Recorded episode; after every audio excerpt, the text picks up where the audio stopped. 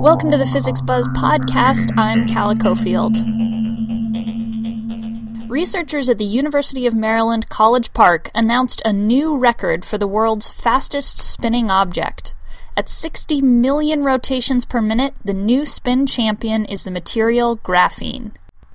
Graphene has also been in the news lately because earlier this month, the 2010 Nobel Prize in Physics went to two researchers who discovered it in 2004.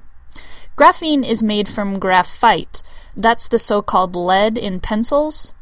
Both materials are made up solely of carbon, but unlike graphite, graphene is only one atom thick.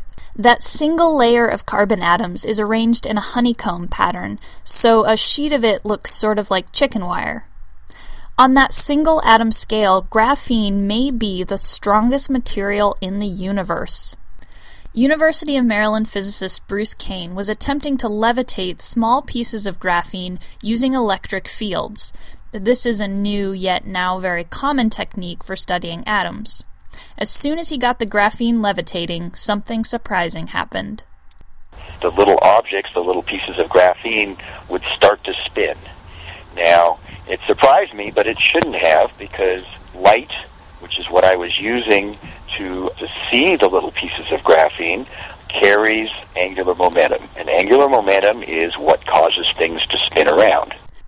By adjusting the light so that its angular momentum would transfer to the graphene, Kane and his team got the graphene going up to 60 million rotations per minute or 1 million rotations per second.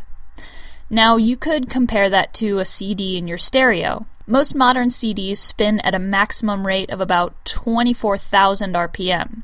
If you tried to increase that to even 35,000 RPM, the CD would start to break apart. Kane explains why graphene's size and strength prevent this from happening at such high speeds.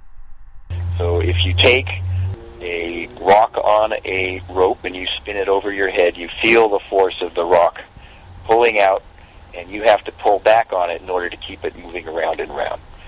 Now, you keep spinning faster and faster, the rope is going to break ultimately, and that's what limits how fast you can spin the rock. Now, if you want to increase that speed, you have to have either one, a stronger rope, or two, a lighter rock. And so going to really strong rope and really small rock is the way to get something to spin really fast.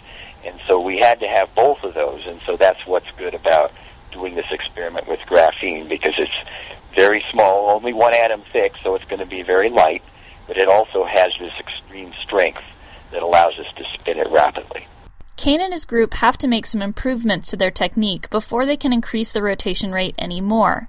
But once they do, it should provide a new and interesting way to test the strength of this new material.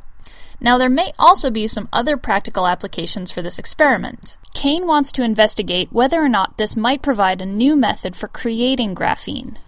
Right now, graphene is mainly produced by taking a larger chunk of graphite and using tape to peel off a layer just one atom thick. It's possible that with the spin technique, someone could take a piece of graphite and spin it until it flattens out, a lot like a pizza dough. Eventually, they could stretch it out to a thickness of just one atom. Kane also speculated on the possibility that spinning graphene could have some energy applications. There's a potential that the amount of energy that's sitting in something rotating very rapidly can be large. So a flywheel is something that's used to store energy, and ultimately what limits the amount of energy that can be stored in a flywheel is how fast it can rotate. So materials that can rotate very rapidly can potentially store energy. Now, that is tremendous extrapolation for the tiny little samples that I'm measuring, but is something that you can think about Calla Cofield. That's all for the Physics Buzz podcast. Tune in next week for more Physics Buzz, and as always, check us out at www.physicscentral.com.